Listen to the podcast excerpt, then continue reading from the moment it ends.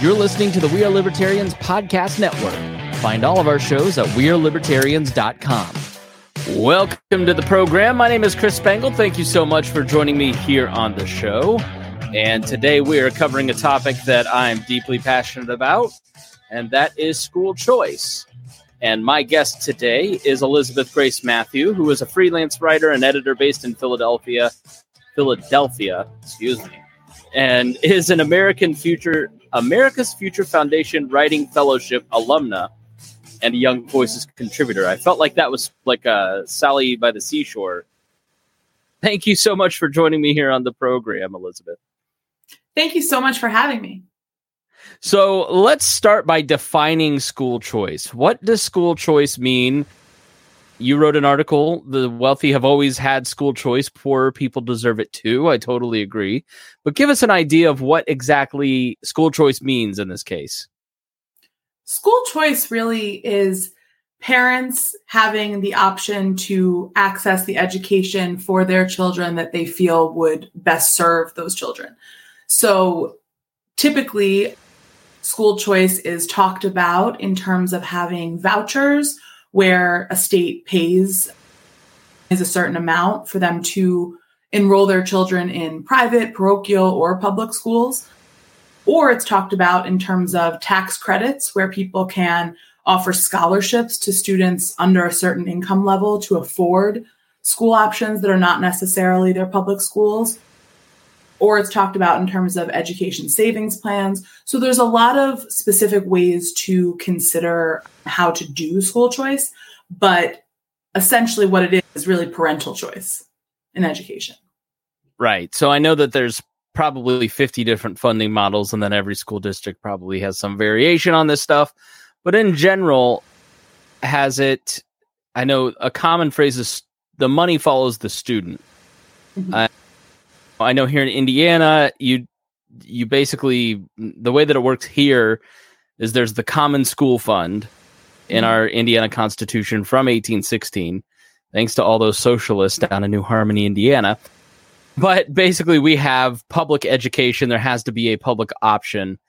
And now, basically, if a student enrolls in a local school, that school gets the money so stu- so schools in the first two weeks basically go out and round up kids and have vans trying to get kids to enroll in school and then don't care if they come back after that because they need the funding. But that funding doesn't transfer i don't believe here in indiana over to these schools. But a lot of states are moving to the voucher system.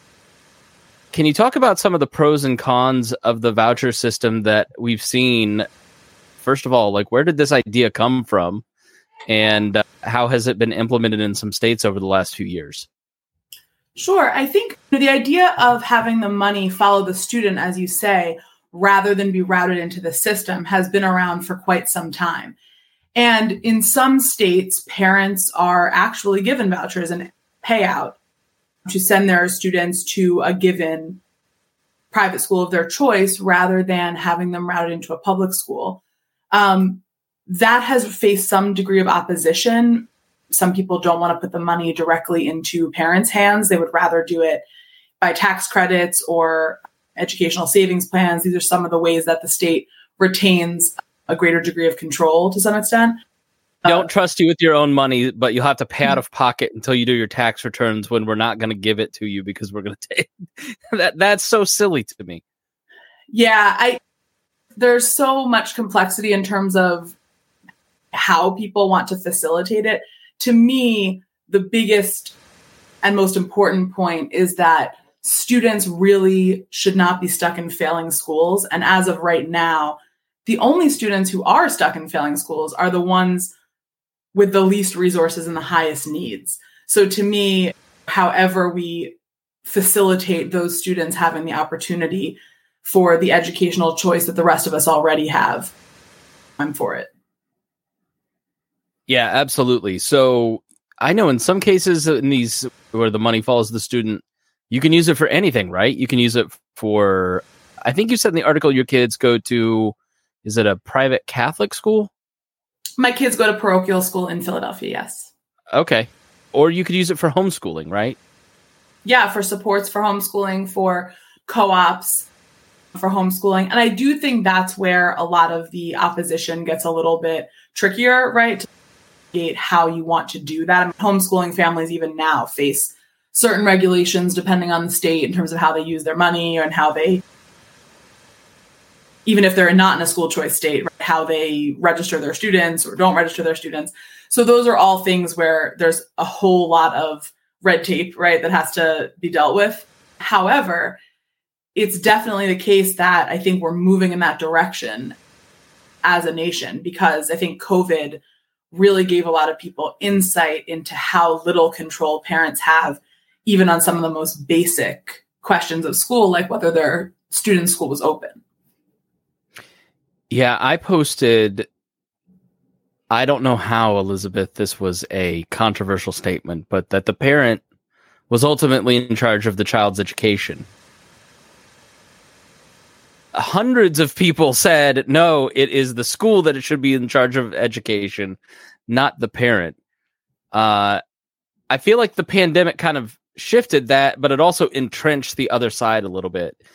Can you talk a little bit about the attitudes towards education from parents, from all the varied interests that COVID had on the subject? Yeah, absolutely. I think that um, a lot of parents during COVID would have made very different decisions than their school districts were making about when to be open, about when to mask and not mask, about all those sorts of things. And obviously, there's also differences among and between parents, but I think that a lot of people really wished that they could have had a much greater degree of autonomy in terms of what the school would do. And are big and they're bureaucratic. And so it was definitely difficult for individuals to be heard. And I think that this idea of parents ultimately controlling their children's education is extremely popular among normal citizens. I think the people where there's a lot of controversy are people who are entrenched in this as a, a, policy debate, who hear that and maybe think some things that people don't necessarily mean, right? There's movements of unschooling, there's movements of things that maybe would raise some reasonable objections.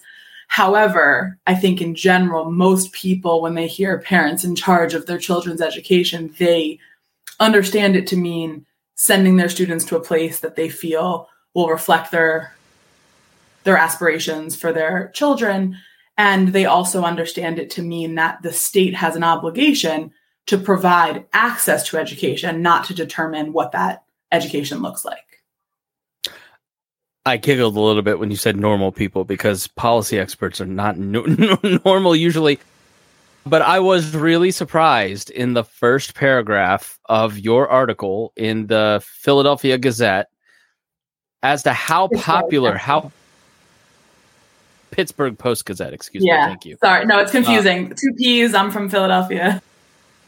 I know it's uh, it's so bipartisan. I would have thought, oh, this is just a right leaning issue because of Milton Friedman and all that jazz. But school choice is very popular amongst Democrats and Republicans by overwhelming numbers. Yes, it's incredibly popular. Over two thirds of Democrats support school choice and well over 80% of Republicans. So it's definitely a bipartisan issue. Our governor in Pennsylvania, Josh Shapiro, ran on a platform of school choice as a Democrat, and that was extremely popular. Yeah. Okay. So who's against it then? If it's popular with the people and it's popular with even Democratic governors, who's against it? Two thirds of Democrats being for it leave, leaves a third, right? So you do have some of, as I think in many policy conversations, some of the most extreme people are the people whose voices you hear a lot, right? And who have a lot of influence. And I think that's true on both sides of a lot of debates. And it's certainly the case in this one. So you will have people that find the idea of parents electing their own children's education one of the arguments that they'll often make is that it will weaken public schools. And you do have people that are very invested in public schools that state that public schools are for the whole community et cetera. And while that's a valid perspective, the counter I would make is that everyone already chooses their children's schools. It's and most of the people making those arguments don't choose the schools to which they're consigning students with the lowest resources and the highest needs. So, given that that's already the case, it is now inevitable that we it's really a an equality issue and a, a equality of opportunity issue to give people the same access that most of us already have. Yeah, let's talk about that because I haven't thought about that from a meta perspective. Everybody already has school choice, has access to maybe charter schools or private schools or homeschooling or other options. But often it's the people who are most economically disadvantaged that are stuck in these schools and they'd like a different opportunity too. So, how can we expand that opportunity into the children of who have parents of the economically disadvantaged?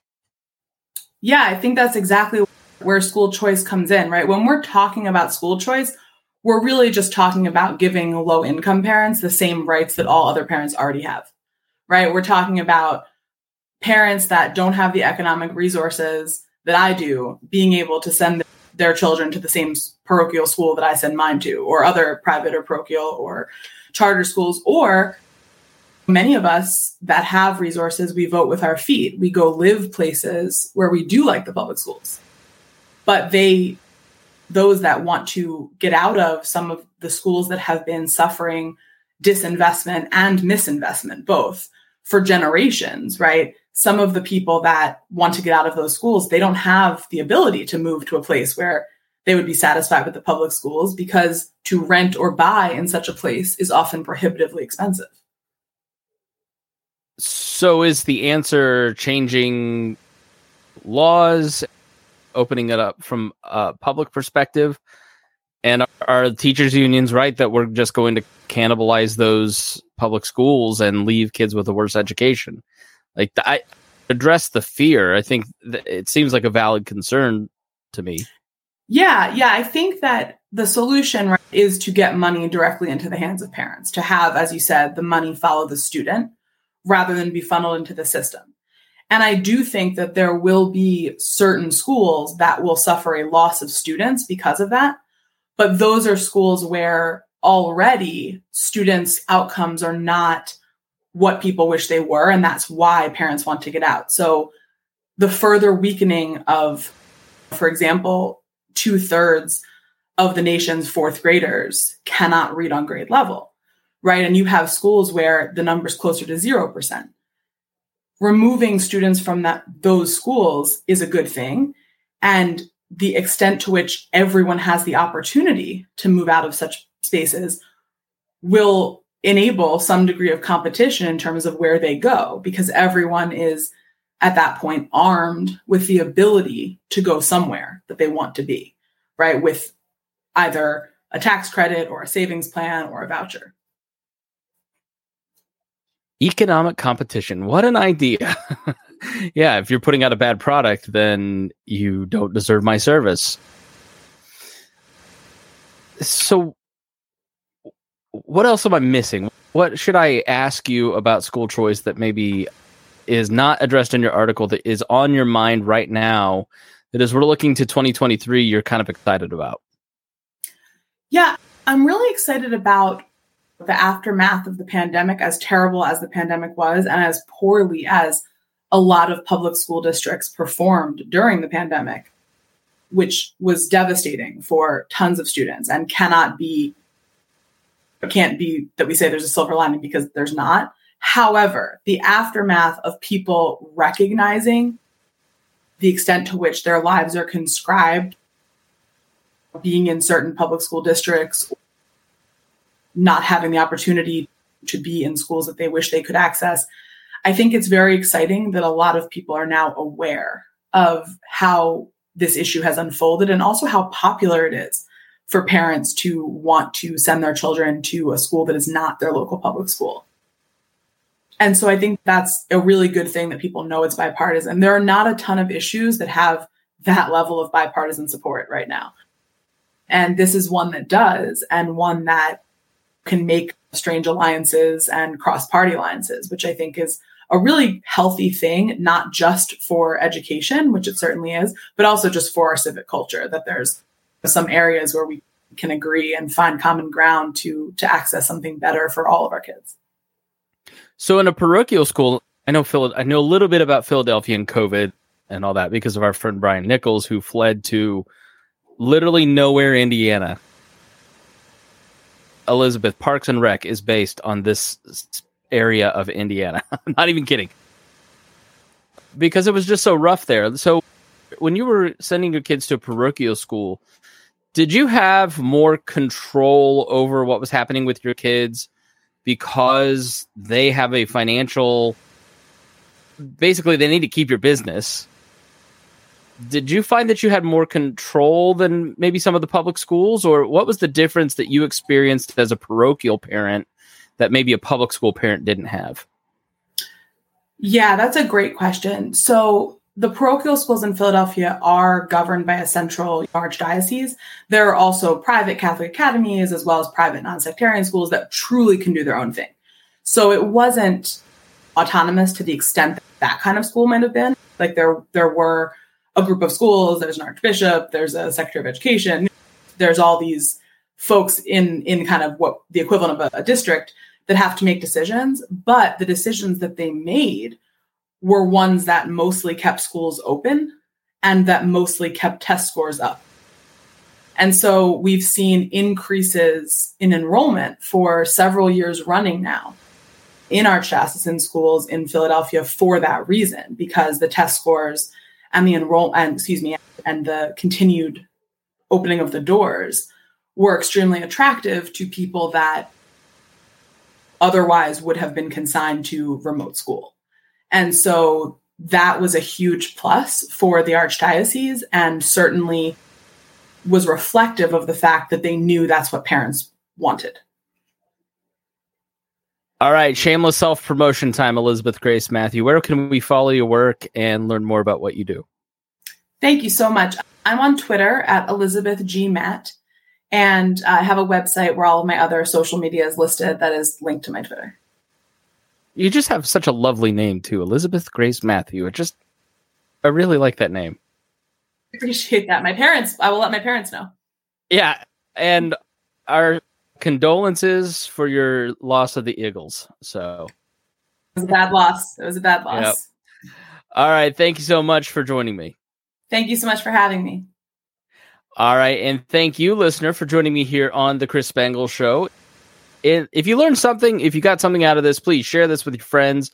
That's the best way that you can support content creators like Elizabeth and myself. And make sure to join our Patreon. That also helps us as well. Thank you so much for joining us here on the Chris Spangle Show.